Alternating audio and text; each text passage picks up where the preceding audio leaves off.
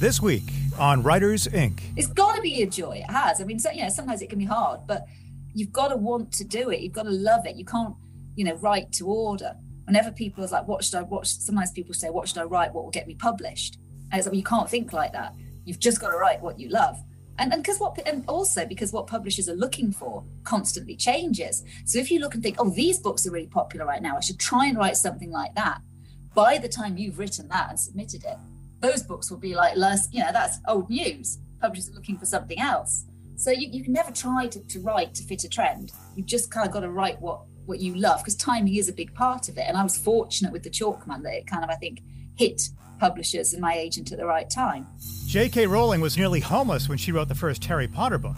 Stephen King penned Carrie in a small desk wedged between a washer and dryer.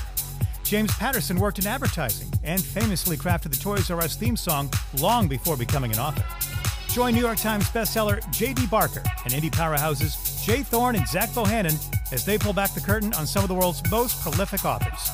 Where did they start? What is their process? The biggest names in publishing all have origin stories, all have tips and secrets. What does it take to consistently top the bestseller lists and become a household name? Get your notepad out, school's in session. This is Writers Inc. Hey, it's Christine Daigle. It's Patrick O'Donnell. It's JP Rindfleisch. It's Kevin Tumlinson. Hey, and I'm JD Barker. Welcome to Writers Inc. So we've got yet another new face slash voice on the show, Patrick O'Donnell. Patrick, why don't you tell everybody who you are? Hey, I'm Patrick O'Donnell, coming to you from the frozen tundra of Wisconsin, where I just got done snowblowing and shoveling for the second time in 24 hours. But it wasn't so bad because I had my Milwaukee Tools coat that I got for Christmas from my wonderful children.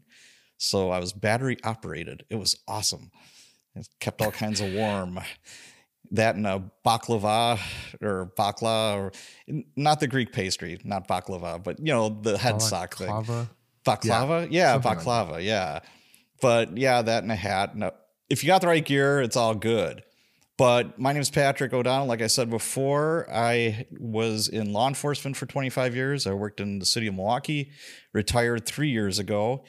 And I got into the writing community kind of by sort of accident, where I started writing post apocalyptic fiction.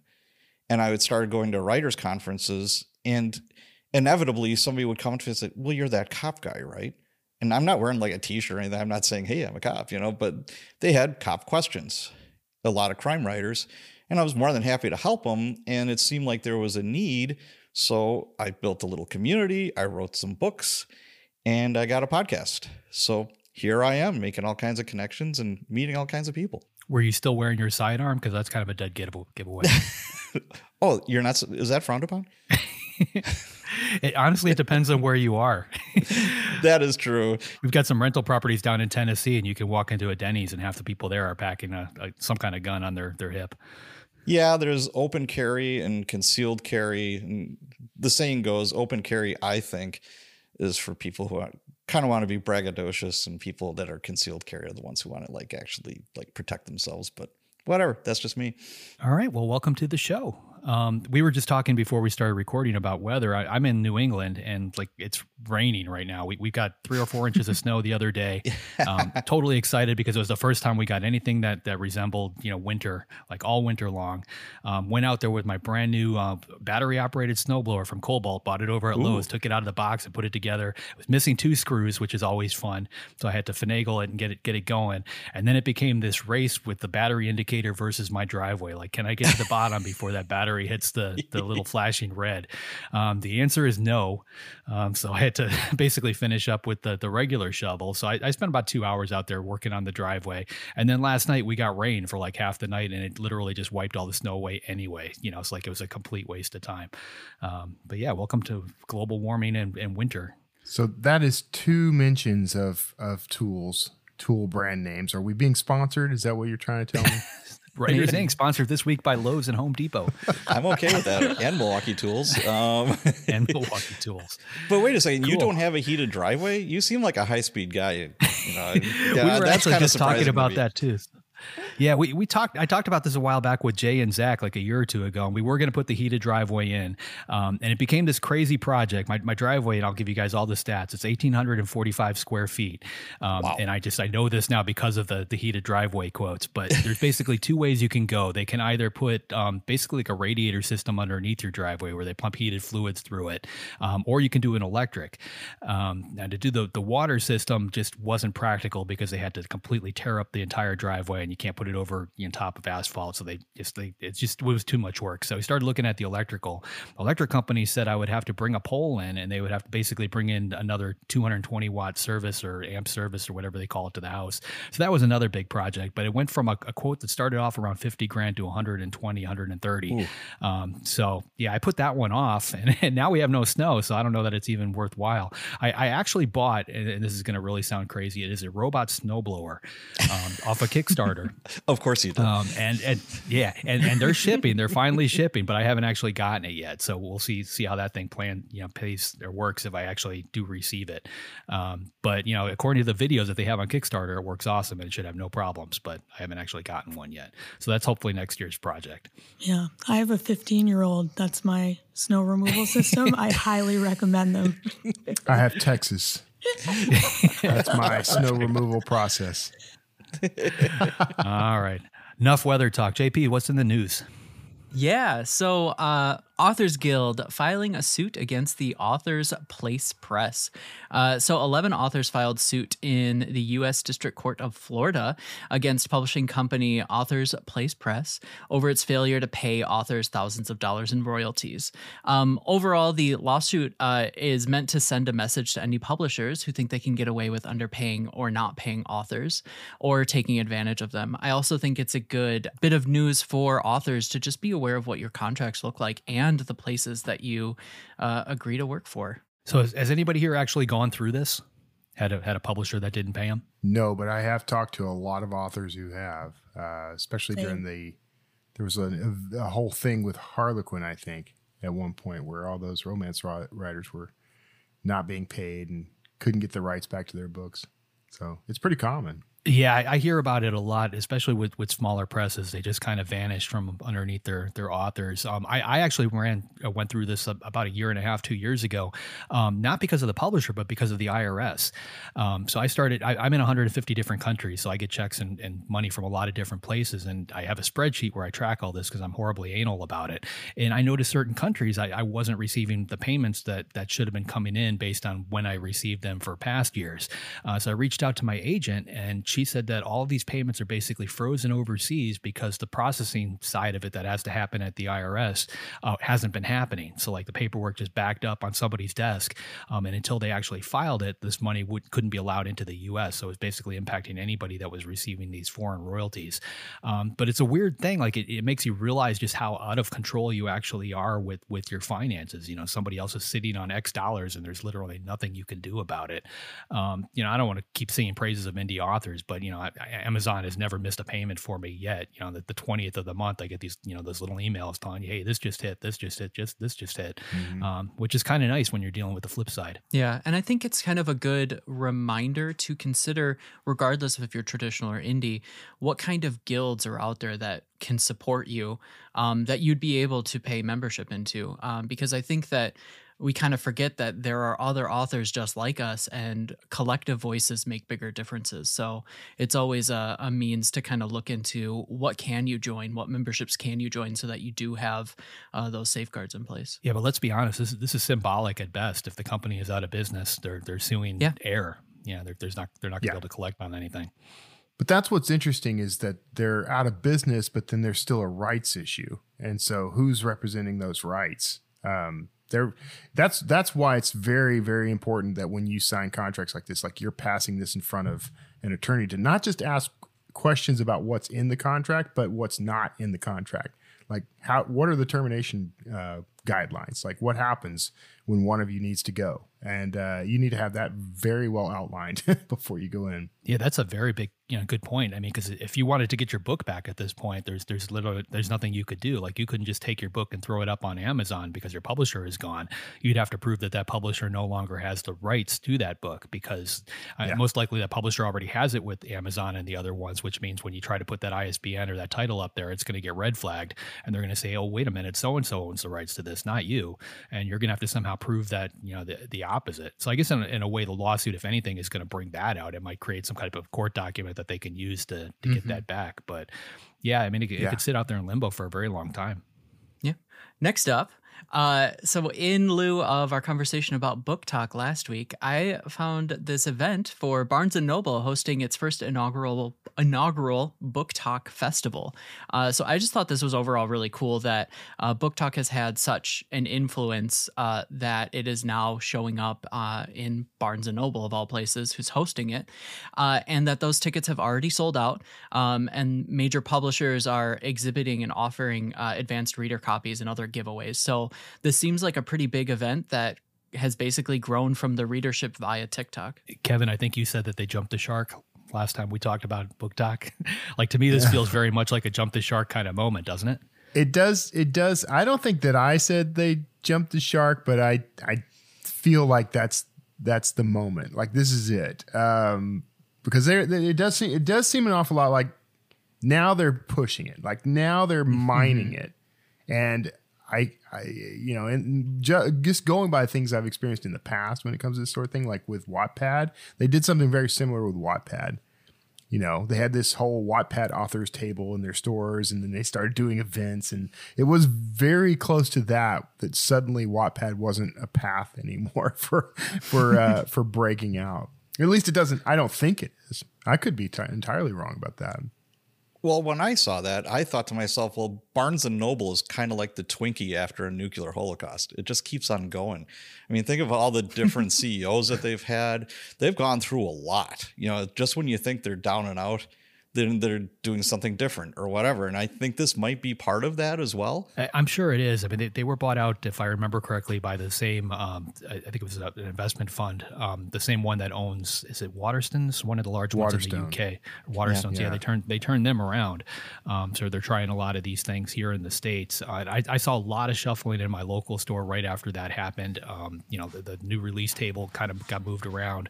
Um, normally, you would run into like the very first bookshelf was all the the low priced, you know, like last year's bestseller kind of things, all these hardbacks for five bucks, um, and that all kind of went away. And they it, they created all these little nooks. There was a TikTok nook, there was an Etsy nook, there was eBay, um, all around the store. Um, and the funny thing is, like right next door to this store in, in our shopping center is Best Buy, um, and they've kind of gone through that same evolution. It used to just strictly be electronics, and then all of a sudden they had you know appliances, and then they had this, and then they had that, and like ours actually has books at this point.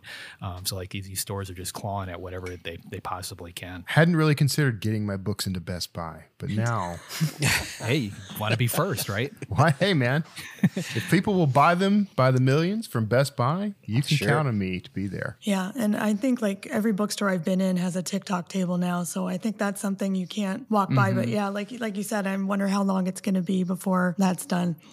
So yeah, very cool. So, as a final bit of news, uh, I found this article from The Guardian uh, titled If You Win the Popular Imagine, uh, Imagination, You Change the Game Why We Need New Stories on Climate. Uh, I This is a very long article, uh, but I really enjoyed it as someone with a science background. Uh, and it really talked about how uh, the conversation around climate, especially as authors, is usually this like grim narrative because that's the easiest thing to fall into. That's the easiest thing for readers to believe. But as the article goes on to say, we're we're kind of ignoring those stories about a livable future or a story where uh, we kind of focus on what are clear resolutions uh, that people can take and kind of reinsert that hope into uh, the idea of what future looks like with climate change.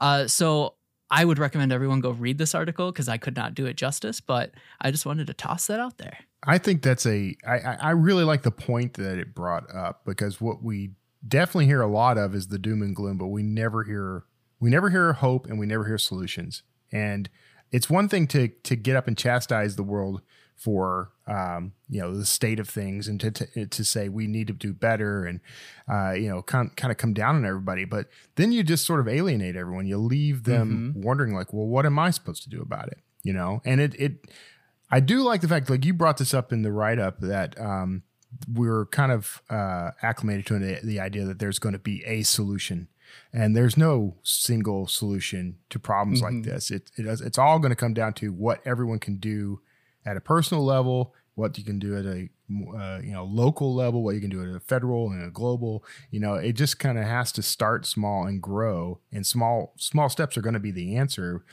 Uh, but I, I I'm always I'm always very uh, I get irritated and tired when I'm being preached to by mm-hmm. people who talk about this because they don't give me an answer. You don't give me any, anything to do next. You have to build a rocket and go to Mars. That's that's the, yeah. that's the only answer. That's my oh. solution. Oh. I'll volunteer. That's really I'm cool. leaving. I, I, think, frankly, we hear about the doom and gloom just because it's better entertainment, right? No, mm-hmm, nobody. Right. We, we, had the conversation about the utopia the other day, a few episodes back, and like people don't write books about a utopia because it's boring. You know, like it's just it's not something that you know lights your fire. Um, I think if somebody actually found an angle where they could make some money off of talking about the positive aspects of fixing some of these things, they'd be all over it. But you know, again, it's on the flip side. The people that are making money are the ones that are actually trying to solve the problems. People pushing the products to to actually fix it in a certain way, and they're they're the loudest voices when it comes to this. Um, yeah. I think that's why we tend to hear them the most. Well, awesome. Okay, so let's get on to some business before we get to our interview. We want to give a wonderful shout out to our sponsor, Laterpress. Laterpress is a platform built to help authors declare independence.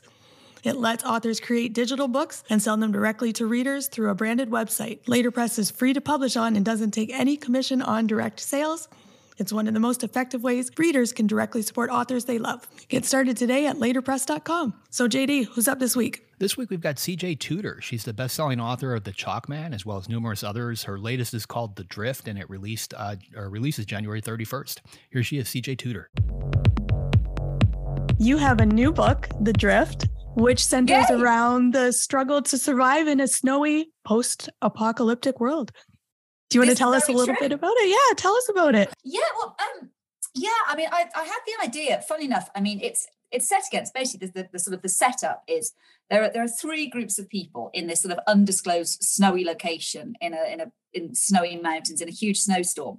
Um, there's Hannah, and she's found herself trapped in a crashed coach with some other students who've been evacuated from um, a rather elite boarding school in the mountains. Um, and they're trapped and the snow is coming down and they need to find a way to get out basically. Um, and there's another group of people um, who are in a cable car that is stranded high above the mountains that has suddenly stopped. There's been a power cut and it's stranded. Um, and they've no idea how they got there. They've been drugged. They wake up on this cable car. They're heading to this strange place called the retreat.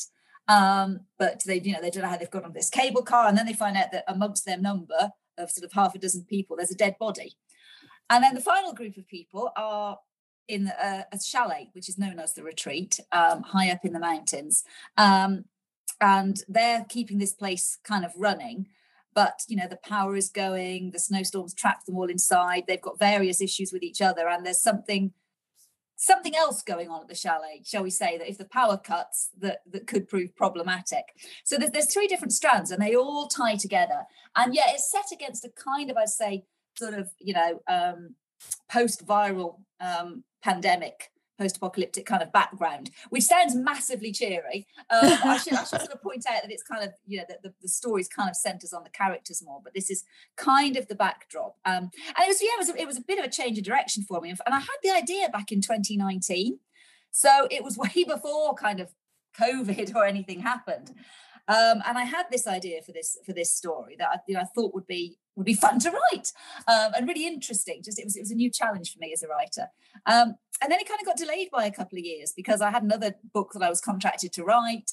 Um, and then that book ended up not working out because of various reasons, because of the pandemic happened mm-hmm. and lockdowns happened, and I lost my dad. And oh. you know, the world kind of, you know, my world kind of was a very different place when I came out of it. And um, the book that I had written, I, I just hated um, you know, the one I was contracted to write. And I had to say to my publishers, I, I can't, I can't go back and edit it. I, I, I don't, I don't want to put it out there, basically. And they were very kind and um, understanding and said, What do you want to write? And I went, Well, I have this slightly weirder idea that I've been pondering on. and, uh, and that was the drift. Um, and it's been sort of a passion project, really, to write because it is something of a change of direction from my previous books, kind of post apocalyptic, a bit dystopian, uh, a bit more horror, I think, than previous books, um, with this kind of kind of mystery at the heart of it. You know, the mystery at the heart of it is this connection these three groups have um, and, and, what's really sort of going on.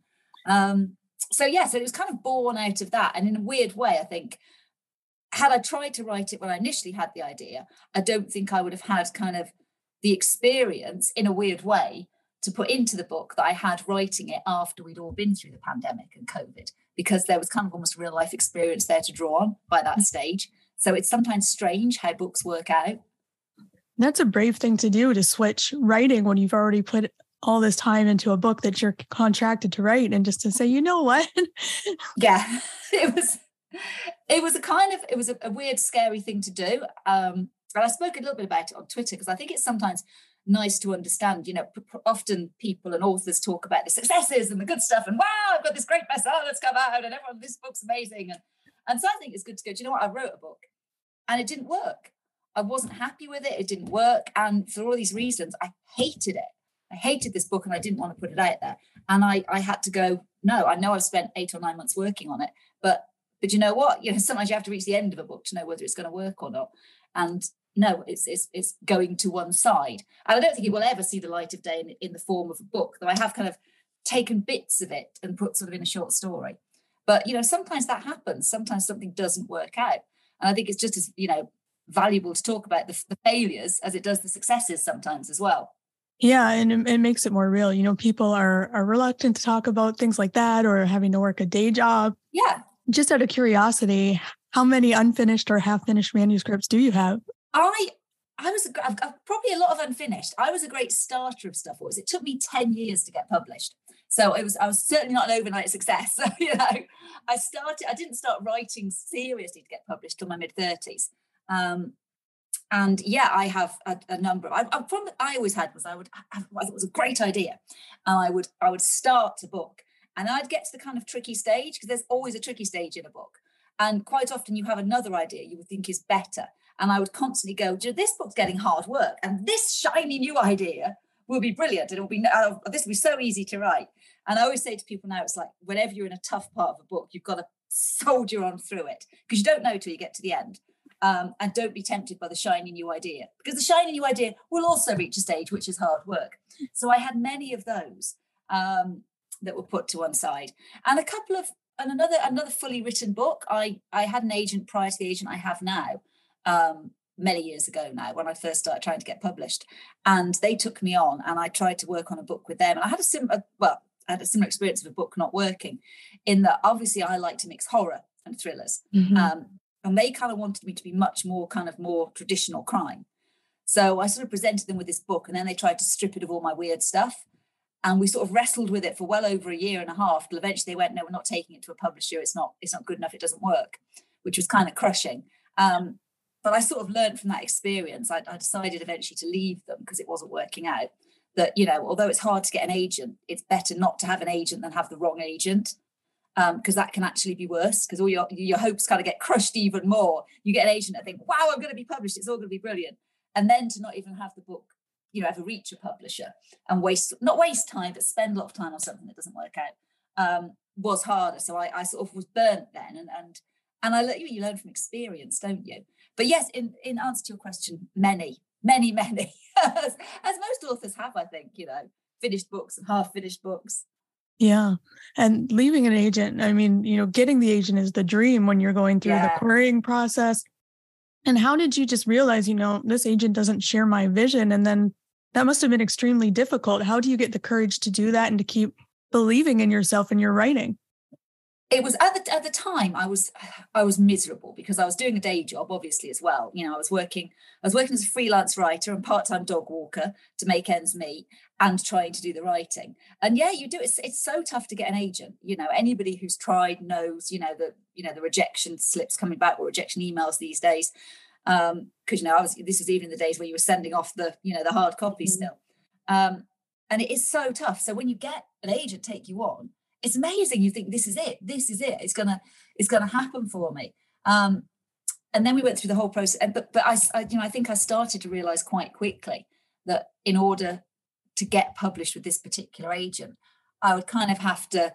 It sounds dramatic to say sell my soul, but but I wasn't writing what, what I wanted to write. All the fun of writing, or the joy of it, was slowly getting sucked out of me. And after the first book being rejected, and I tried to write another one for them, and then the same process started to happen. And I just realized I was thoroughly miserable. And all the things that I loved about writing, because I do think you have to love it. You've got to love it. You can't just write to be published. Because what's the point in that? You know, it's what it, it's got to be a joyous thing. Um, and I just thought, you know, maybe being published is not the be all and end all. You know, maybe I, I don't want to lose the love of writing, and I'm just miserable at the moment. I'm not writing what I want to write. Um, and they they told them telling me that that you know my when I sort of said I was leaving that my mixture of sort of horror and thriller was unpublishable. And I always remember that. Um, but it was like, well, maybe it is. But you know, I you know, and they were kind in many other ways. They, they've always said, you know, we love your writing. We think your writing is great, but we think what you want to write about is wrong, essentially. Um, and I was a bit like, well, I don't. but I, I, didn't really have that confidence. I just knew I was miserable. And then as soon as I left, I thought it was the stupidest thing I'd ever done in my life because it took me probably another six or seven years to get the agent I have now. But you know, in the meantime, I kept writing. I wrote short stories. I sold a few of those to some women's magazines. I managed to win a couple of competitions with things, which gives you confidence and at least makes you feel maybe I'm not totally kidding myself here. I can write. You know, I perhaps just haven't happened upon that book yet that's going to be the one that will get me there. But I'd also developed, I'd also got a bit calmer about it, I think, because in during that time I, I, felt pregnant and I had my daughter. Um, I set up my own dog walking business. And I was kind of at the stage where I went, you know what, life isn't that bad, you know, because I've got this beautiful daughter I had at 41. I never thought that might happen. And, you know, things things were okay. Money was tight, very, very tight, but you know, it was okay. And it was like, if I don't get published, it's not the end of the world. You know, things will tick along happily, and I've got my lovely little family. And oh, and then I had the idea for the chalk man, and then everything kind of took off. But if it hadn't, I wouldn't have been unhappy. I'd have carried on writing for the love of it, even if I never had that break, as lots of people don't. So sometimes I think just relaxing and not, you know, pressuring yourself sometimes I think perhaps helps in these things. Yeah, that's a great perspective. Just finding the joy in your writing and yeah, yeah, it's got to be. It's got to be a joy. It has. I mean, so, you know, sometimes it can be hard, but you've got to want to do it. You've got to love it. You can't, you know, write to order. Whenever people are like, "What should I watch?" Sometimes people say, "What should I write? What will get me published?" And it's like, well, you can't think like that. Mm-hmm. You've just got to write what you love. And and because what and also because what publishers are looking for constantly changes. So if you look and think, oh, these books are really popular right now, I should try and write something like that by the time you've written that and submitted it, those books will be like less, you know, that's old news. Yeah. Publishers are looking for something else. So you, you can never try to, to write to fit a trend. You've just kind of got to write what what you love because timing is a big part of it. And I was fortunate with the Chalk Man that it kind of, I think, hit publishers and my agent at the right time. Yeah. And that, that's good advice. So now you are writing what you love, which is fantastic. And definitely the drift has this horror feel to it. There's a yes. lot of tension, a lot of terrifying things. What entices you about writing The Forbidden? What do you love about it? It's weird, isn't it? Because, you know, I know sort of a number of other sort of horror writers and dark thriller writers. And, and the first thing is that they're all the nicest people you could possibly meet. And they're all incredibly cheery, generally. the complete opposite. I don't, I think sometimes it, it must be to do with putting those dark fears on the page and getting them out there. I also know a lot of other writers who write dark stuff who, like me, were children who were absolutely terrified of everything, you know, with, with very vivid imaginations, who, you know, w- would have nightmares and constantly think there was something under the bed or, or outside the door or in the closet or. Um, so I think perhaps sometimes that's part of it as well, never growing out of the childhood fears. But, you know, it's a great way to channel them, to put them into a story and put them on the page. And and, and I've never stopped you know, as as a child, you always think you see something creepy or something dark happening, you know, in in in lots of scenarios. And as an adult, I still think that, you know, it's it's still sort of. I remember when I was living in a house on my own, sort of a long time ago now, and it was it was an old terraced house, and it had a cellar, and the door to the cellar was in the living room in the corner and it never quite shut properly it didn't lock it didn't shut properly mm. see your face Yeah, I don't like that at all. You no. I couldn't. It was every night. I would sit. I just constantly this this cellar, this I just, this hand I kept seeing creeping around it in my head, and eventually I had to move a bookcase in front of it because I just couldn't live with it. And I think that's the the sort of the the horror writer's mind that you always see the the dark thing in, in even you know quite normal sort of circumstances.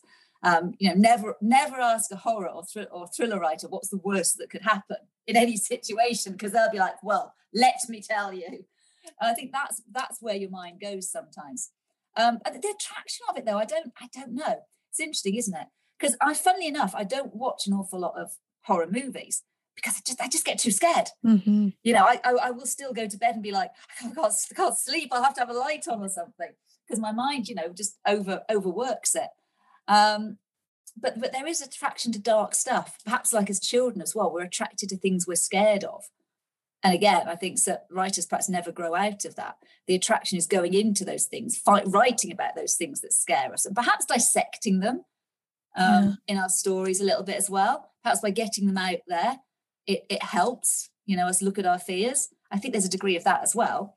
And perhaps also, you know, in any kind of mystery, murder, horror, you generally, not always, have a resolution, you know, where it's it's all okay. You know, Yeah. a happy, it's all okay, and the monsters have been defeated. And, and so I think there's there's that element of, you know, it's it's quite comforting in a way, you know, Right. to think that, you know, it, it can all be sorted out and it's all good at the end. Not always. Not in every book. Yeah, so kind of a like fairy tales, I guess, are that way. This is the worst thing that can happen, but you'll be okay. That's Yeah, kind of that exploration. fairy tales are so dark, aren't they? You know, if you've read the, the originals, you know, the Grimm brothers and stuff, and Hans Christian Andersen as well, even Mhm. they're really quite dark. You know, not Yeah. the sanitized versions we've got No. So another thing I wanted to ask uh, about the drift is that I noticed one theme coming up consistently throughout the book was that survival is selfish. Um, yes. You know, the consequences of who it does and does not survive seems Mhm. directly related to how selfish their actions are. I'm curious, is that something that you thought about while you were writing it or something that just sort of naturally came out?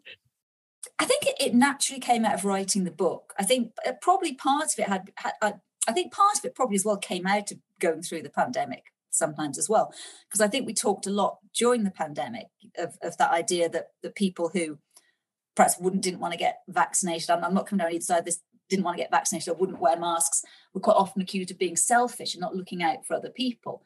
And there was a lot of perhaps some people going, well, you know, I don't think I'm going to get very ill, so why should I care type of thing. You know, I'm looking after number one. I think human nature can be like that. I think, you know, you push some people into a very extreme, stressful situation, and some people can react by going, I want to look at just after myself or perhaps my immediate family, because they're the most important thing. And people I don't know, strangers, are not as important to me. I think that's part of human nature. So, you know, I, I sometimes think if we are all pushed into the very extreme situations, and my characters in the drift are in very extreme situations of survival, that I think I'd say on some part it starts out as a group. We all, you know, everyone's trying to look out for each other and they all want to escape. But gradually, you know, you'll get rifts, you'll get divisions, and slowly it all it becomes about, well, I want to get out of this alive. And quite frankly, screw everyone else. you know? Yeah. and, and I do think that that you know survival and human nature I think often is selfish. I think people that, that do survive extreme situations, I'm not saying they would you know throw others to the wolves, literally or metaphorically, but I think there has to be a little bit of that that, that selfish self-preservation sometimes to survive things. Um, and it's interesting to examine that. I think you know I'm a mum, and I and I you know obviously I think you know I would sacrifice myself in an instant for my daughter, but I wouldn't probably do it for a stranger. Yeah. Right. Yeah. um but i think that's that's that's natural i think you know we are kind of you know at the end of the day we're kind of you know big walking on two feet animals and i think you know survival is selfish in that regard i think self-preservation um you know comes down to me and perhaps my immediate family sometimes. Um and you know yeah I, I guess when it comes down to you or someone else we're all kind of programmed to look up to, to keep to live you know at the end of the day. It's it's almost like it's a you know it's an instinct. It's almost like we can't help it. We, we are gonna we want to live even if that might be at the expense of someone else i think. Um, so yeah, so it was an interesting thing to look at, really. And I don't think that necessarily makes anyone a bad person. I think it's it's it's just a natural response to want to survive at, at you know the cost of anything else, really. Yeah, and uh, it was just interesting to me, and like you know, to your credit, there were so many layers, and you know, it's like people are like it's a thriller, but there were so many layers thematically, whether intentional or not, uh, even about a message about how an apocalypse can happen because ordinary people just fail to see the other side.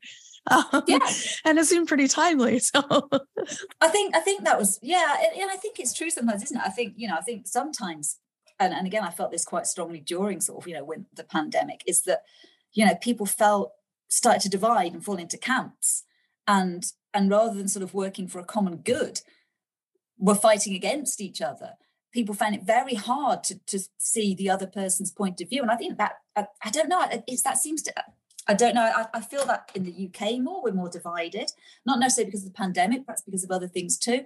But I think increasingly people can't seem to or, or don't want to relate to another person's point of view. People take, they dig in, they take their stance, and that's it. And there's there's no reasoning. It's like I think this, I, you know, I will just cannot possibly see your side. Um, and I do wonder if that's how society starts to crumble when people can't get together and work together for a common good. You kind of think that things, when terrible things happen, like something apocalyptic happens, that people will come together, you know, to, as we call it in the UK, the Blitz spirit, as they always talk about, you know, from the Second World War, will come together to work to look after each other and survive. I don't think that necessarily is, is true sometimes. Perhaps that again goes back to that survival instinct. I think sometimes it, it can go the other way um, and people become more divided and, and and more sort of antagonistic towards each other. So it, it's it's interesting looking at at it, and it, it, was interesting writing at it, coming having sort of gone gone through what we all went through um, with the pandemic. Um, and putting that into the book really and yeah I, I, this idea that you know society won't crumble because because of you know one terrible thing happening but it, it crumbles when people don't look out for each other anymore when they don't support each other when they're fighting against each other that's how kind of the world ends i think you know not with not with a bang but but with people just falling out and you know fighting and and war and you know fighting against each other rather than working together. Yeah that was a great message. Yeah i mean we want to survive we've got to take each other's perspectives right? Yeah it, uh, the, the, positive from that is to say you know if we can if we could all if we could all just get along a bit better and listen to each other and try and understand. You don't always have to agree but you can try and understand i think. Yeah absolutely um, so i want to ask a little bit of a question in a different direction why does being an only child lend itself well to novel writing oh that's an interesting one I've never thought about it. Are there, are there a lot of only childs who only only childs, only children? children? You're an only child. I am, yeah. I'm an only child. I'm trying to think if I know other authors who are only children as well. I think, and I don't see if you agree with me on this then. I think it's because you haven't got brothers or sisters to play with. And so you're kind of forced to use your imagination to entertain yourself. You know, you're forced to create imaginary friends and imaginary worlds because you haven't got sort of real playmates to hand. That's how I think that's definitely how it was for me. I lived in a complete imaginary world for most of my childhood. I would every day I would invent a new thing that you know I was new sort of scenario that I was living in and, and sort of play it out through the day. So I, that's how I think. What do you do? You yeah, I, I agree with you because you know you have your parents, then just like get out of here, go play, and you're by yourself. So what are yeah, you going to do? You have to make like things up, right? Friends and worlds yeah. and things that are interesting to do. And I think that's how the writing in a way comes about as well. Because I also found that I could write and create any world. I could put myself in it, you know, put myself in any world by writing a story, you know, which was again a great, like, my God, this is, all I could write as if it's real, you know, I can be anywhere in this story. Um, and reading again, you know, like you say, if you've got no one else to play with or do stuff with, and you know, I'm I'm 51, so of course there was not there weren't iPads or anything like that, you know, when I was a kid. So books, books were the escape again as well. Yeah. So yeah, I think I, I that's why I think the imagination sort of comes from. I'm not saying obviously, you know, you you know, people with brothers and sisters don't have imagination and can't write, but I think that's definitely what sparked it for me. Yeah. I, I agree with that, and I just thought that was interesting. I said, "Oh, only child, here we're just lonely. We need to make our own friends our true, own we're world." Just sad and lonely. I've had imaginary friends, you know. My my daughter's an only child, um, and I, I, see the same thing in her sometimes that but i think that the great gift it gives you as an only child and I, I wanted brothers and sisters when i was when i was younger i probably would have hated it as i grew older to be honest i was quite glad to be an only child but i sort of see it with my little girl as well that i think it makes you quite self-sufficient you're, you're good at entertaining yourself and you're good at being on your own which i think is a really good thing to have as you grow into an adult to be content in your own company my little girl's nine and a half and she's very good at during lockdown, I keep going back to it, don't I? But a lot of people say, "Oh, my children are terrible. It's awful. They, you know, I, I, they drive me mad, and I'm trying to work." And whereas Betty was was is really good at getting on with stuff and entertaining herself. I'm like, I've got to do some work. She'll be like, "Oh, it's okay, mummy." She'll go and she'll get her iPad out and she might do some crafting. She likes filming herself doing crafting because she watches YouTubers and things. And she might watch a bit of this and make something and then do something else. And the other the other day, this is brilliant She's watching. Do you have Danger Mouse in in the US? Yes, yeah, cartoon. Right, so she, mm-hmm. she likes loves Danger Mouse, and she was watching that. So she came up with a theory because she she she's very bright. She's I, I, I think the Colonel might actually be a secret baddie because because there's a picture of him there on a baddie's baddie's phone contact list. So she went and did a PowerPoint presentation on why she thought the Colonel might actually be a double agent. Oh, I love that. Yeah, I have an only two, and he is so good at entertaining himself. I'm like, sometimes I don't even know he lives here. if you work from home, it That's is it. handy, isn't it? You know. That's excellent. Uh, we'll have to do a survey and see how many uh, only children are. Are we disproportionate yeah. in the writing community? It, it could be interesting. Or maybe brothers and sisters that have big age gaps as well, because my brother's got big age gap with his sister, and he often says he might have well be an only child because there's eight years between them. Yeah. Yeah, exactly. Ah. So I want to ask a little bit more about your early career. I believe did you write commercials before you started writing fiction? Is that I used to write. Yeah, I mean, I've had, I've had so many jobs. Um, I've just so many. it's, it's a bit like I almost couldn't settle working for other people and needed to work for myself. I used to write radio commercials. Um, you know, the, the, awful stuff you get on the radio where it's like, come down here now and it's a family fun day, we've got a sale and all that sort of stuff. And then I, I used to voice some of them as well um, for radio stations. So I did that for a while, um, both employed by people and self employed. And I worked for an advertising agency for a little bit as well as a copywriter. Um, which which I always thought I'd really enjoy doing, but I actually hated it because all the mm-hmm. accounts I worked on were like really dull. so it was just not interesting whatsoever. Um, it's one of those places as well. You, you, like literally sometimes there just wouldn't be work to do, and you just be sat there going, I, I don't know why I'm here. Why, why am I here? What, mean, they're paying me, but I don't know why I'm here. So did you use those skills at all in your fiction, or was it just like too dull and not really translating over? I actually think that the good thing, if I, because I don't know what your background is before writing, but I think if you if you've worked in commercials or, or like copywriting, what I found was was really useful was that it teaches you to edit. Because for radio commercials and for, and for obviously if, you, if you're doing stuff in print you have to be able to cut something down to either a certain length or to fit a certain size on a page because people are paying for a certain amount of space.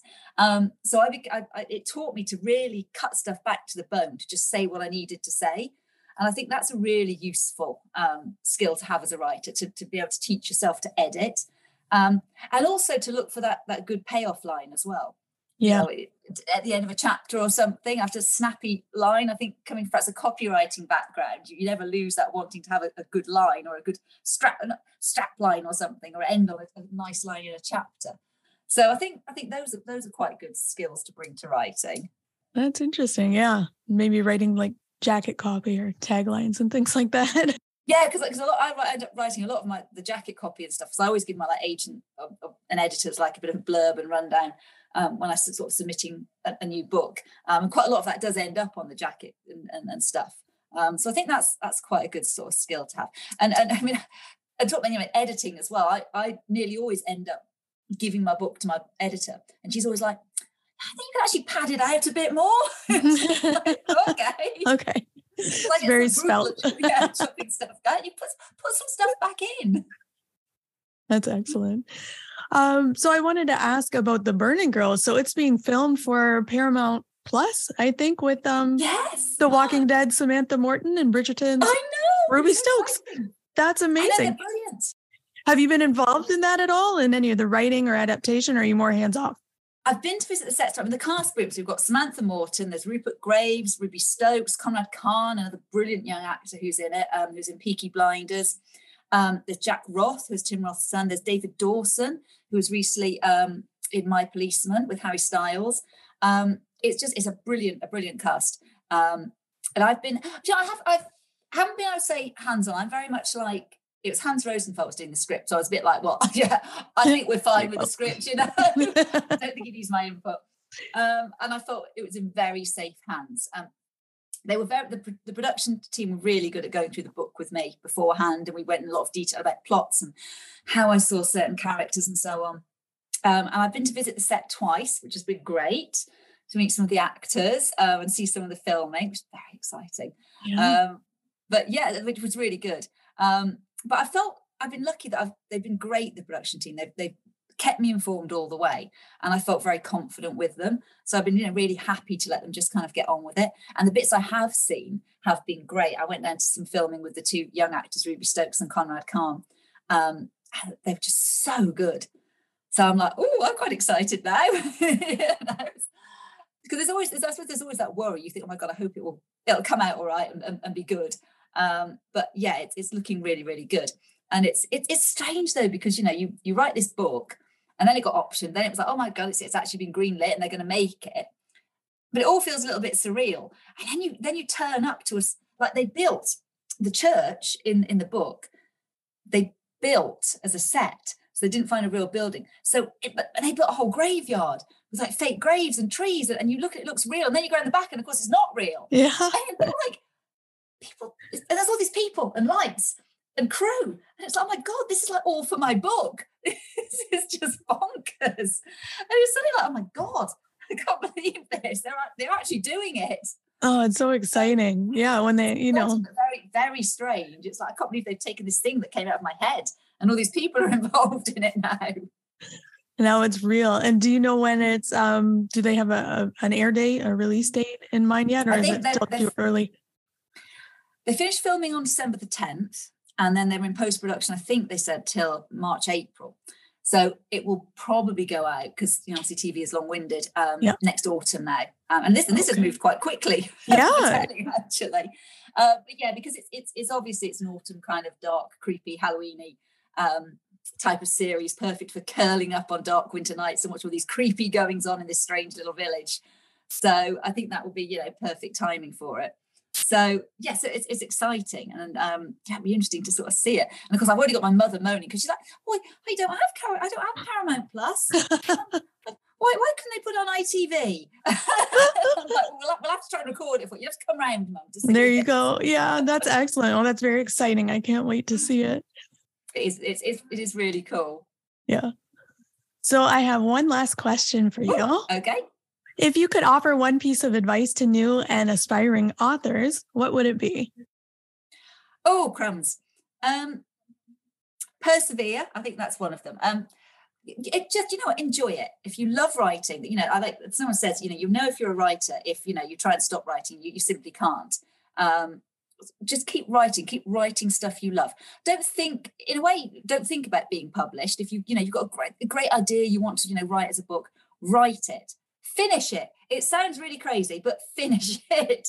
Because as I talked about before, it's so easy to get to that point, and every author has it partway through a book where it becomes hard work and you're suddenly unsure of what you're writing and you think it's terrible. This is the worst thing in the world. I'm never going to make it all work and finish it. And you, you have to get over that hump. In every book, that will happen. Get over the hump, finish the book, um, and then then make your judgment on whether you know you, you think you've produced something you're happy with but don't be tempted by the bright, shiny new idea. Because that's what I always there'll always be a bright, shiny idea. It will not be any easier to write than this book. So don't get tempted. Save, but but save it. If you've got another idea, it's great because I think it's nice to have another idea as a writer. Because if, for example, you write a book and submit it and you get the dreaded rejection letters, um, you've got something else that you can be working on, you know? And, so, and sometimes it isn't the first book or the second book. You might be really lucky, it might be the first book, but don't be disheartened because rejection happens to all of us. Um, and and just you know keep plugging away at it. And sometimes i think the important thing to remember is that if if you do get rejected if you write a book and gets rejected it's it's nothing to do with you being rubbish you know? Um yeah well maybe you are i don't but but a publisher said to me and i always remember this he said every day we turn down brilliant books just simply because it's not it's not the right genre. We've got another author doing something similar it, we just don't think the market's right for it at that time. There's so much to do with timing and luck. Uh, with with so many things so you know it doesn't mean that you're not a good writer or not that that, that book might be right at another time so keep going at it and uh, don't get disheartened because there are very few overnight successes, I think, in publishing. You talk to any author, any debut, you know, look at this debut, this new writer. They'll have like half a dozen books behind them that didn't go anywhere or got rejected. So, you know, and enjoy writing, you know, just enjoy it. And, and hopefully, fingers crossed, you know, if you persevere, you'll get that break. So, if someone was coming to kill you, would you sacrifice yourself for your spouse or trip them and get away? That's what I want to know. What, spouse or or just anyone in my Kids are too easy. It can't be kids, so it has to be like Option two. option two. I like my spouse, so yeah, yeah. My first wife, that's a no-brainer. But I'm on wife number two. Is this the same as that, that question? Like you just have to run faster than the other guy or the bear or something? I, I forget Yes. how that one goes. But Yeah. Zombie. Yeah. yeah, I, I, yeah, I, I remember hearing this like back when I was around 18 or 19, a buddy of mine had a baby and like he explained this, you know, kind of the way CJ did, you know, like, you know, a a car is about to hit, you know, somebody. Are you going to jump in front of the, the car, push them out of the way and take the hit? Um, for most people, the answer is no until you substitute your kid in there. And like that, that actually changes that. Like, that's like your children are the only people I think most, you know, other people are willing to actually do that for. Um, spouse, you know, it, it depends on the day, I think. See, that's like the unique part about being a cop was I've run into I've run into two burning houses, and let me tell you, that's crazy.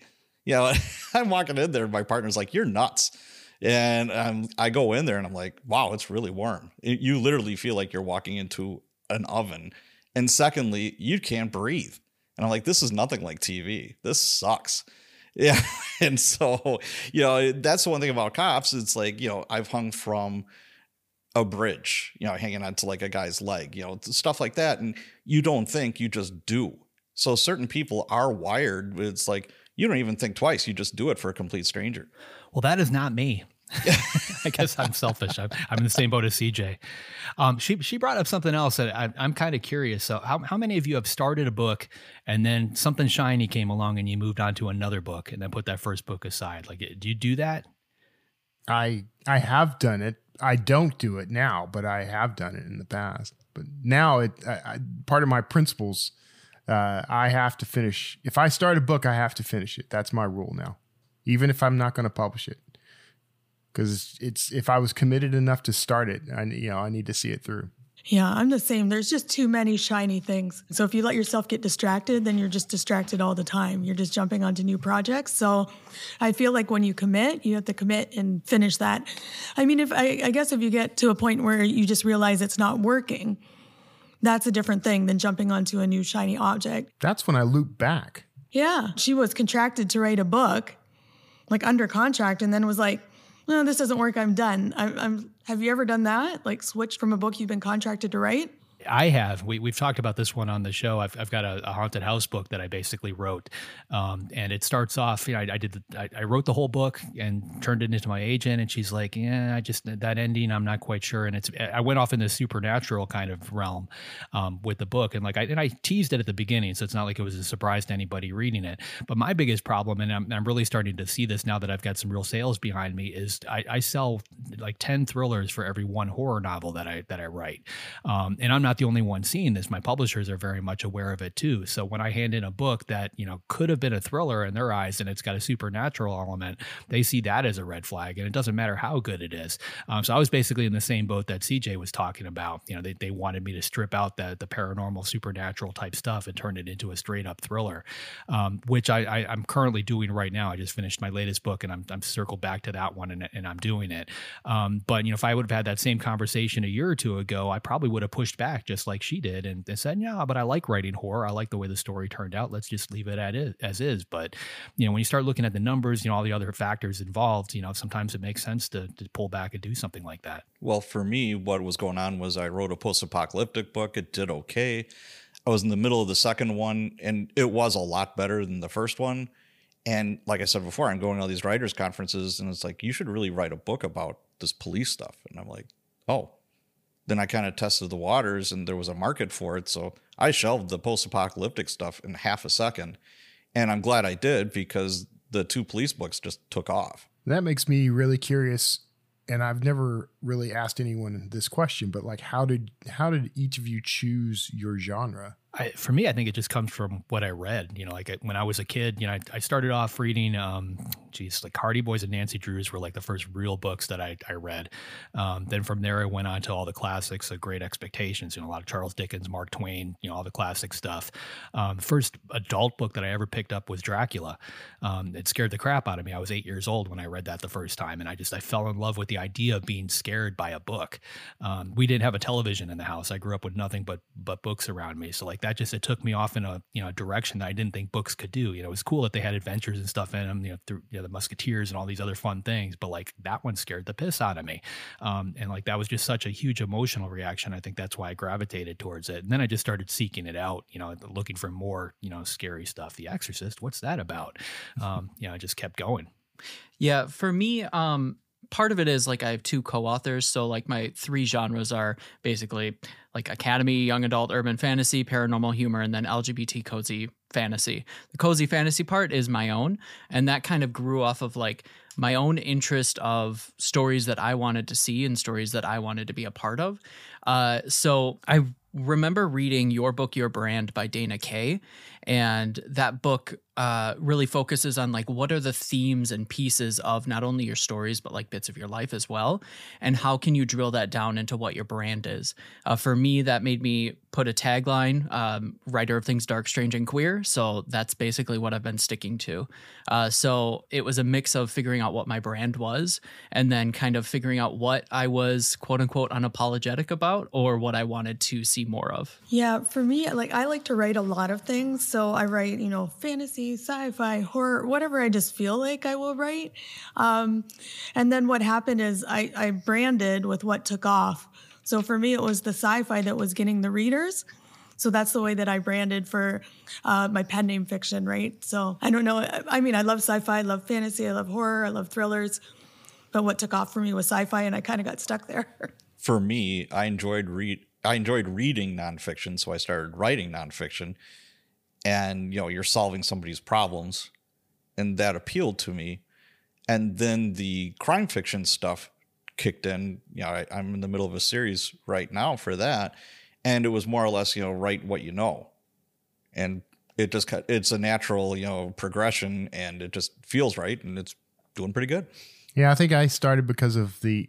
I started writing sci-fi, and I switched genres because I was on a uh, podcast. He was co-hosting a show with Nick Thacker, and he writes uh, archaeological thrillers, and he dared me to write a thriller on the air, and so I did, and uh, it took off. And much like what Christine was saying, it was it's sort of you know, the, okay, I see the I see the money, I see the light. I am a thriller writer now, basically that's kind of how it works. I think a lot of people tend to they start off trying to write what they enjoyed reading, um, but at the same time, the knowledge base that they have behind them starts to creep in there, and I think that in a way dictates, you know, like in Patrick's case, it dictates, you know, maybe he you know knows a lot about this particular industry, and it's going to start coming out in the writing. People like they feel that authenticity when they're reading that book, um, and it resonates a little bit better than than something else. You know, if Patrick were to go out there and write a sci-fi novel, it's not going to hit with readers probably as well as a cop book would, just simply because he's able to pull from that that knowledge base. Um, that being said, it may not always be what we want to write. You know, a lot of times we write to escape, right? So why why would we want to write about something that we're familiar with? We want to take ourselves off in a totally different world.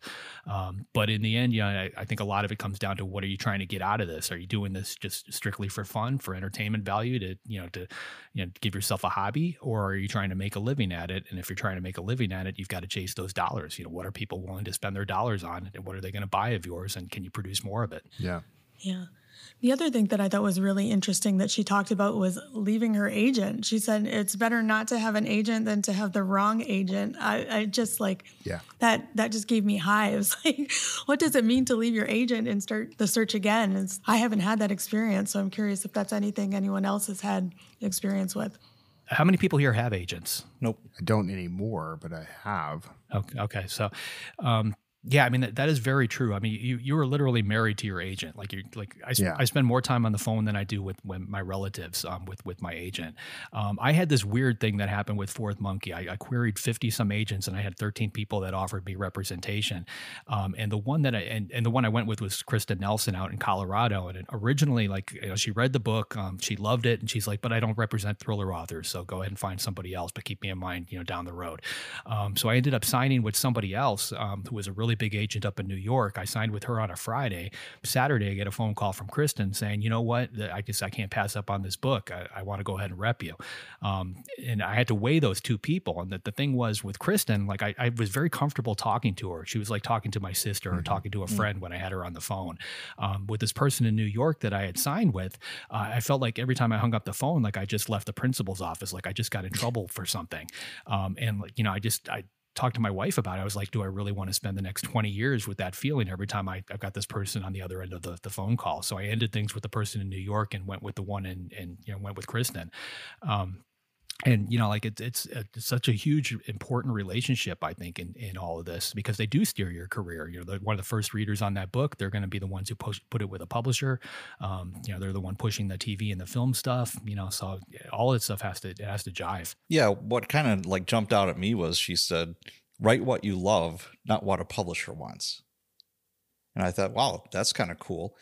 But it also depends on where you are in life I mean, if you absolutely need that money, yeah, you know, the love may change a little bit, and it's like, okay, I got to pay the electric bill this week. Yeah, there is a balance you got to strike there because um, I remember a few several years ago now, but I mean the whole write to market uh, phrase, we'll say, as people were talking in the self publishing community, people were talking about writing to market. And it was sort of, you got a mixed bag of, of reactions to that. Some people were really opposed to the very notion of it. And some people embraced it for what I think it really is, which is you have to understand who you're writing for and you have to tailor your books to that market. Uh, you can write anything you want, just know that markets may be limited. But ultimately, we're in this, you know, we are here to run a business to to make money. Uh, maybe to some folks that's a dirty that's a dirty idea, but I, I, mean, no. you know, all of us got into this to, you know, uh, to not only share our ideas. If if all you want to do is share your ideas, you can do that for free. You can share it on Wattpad or your blog or whatever. You don't have to go the publishing route. So clearly, what you want is some sort of revenue from your writing. So yeah, there's a balance to strike there. Yeah, absolutely. Well, awesome. So, JD, who's up next week? Next week, we've got Tove Alsterdal. She's one of Sweden's most renowned suspense authors. Her latest novel is We Know You Remember. Um, it was actually a Swedish crime novel of the year. Uh, her next one is called You Will Never Be Found, and it releases uh, at the end of this month. Great. If you'd like to be notified as soon as new episodes publish, please make sure you go to writersincpodcast.com and sign up now. We'll see you next episode and have a great week of writing. Thanks for listening to this episode of Writers Inc. Access the show notes and leave a comment at writersincpodcast.com.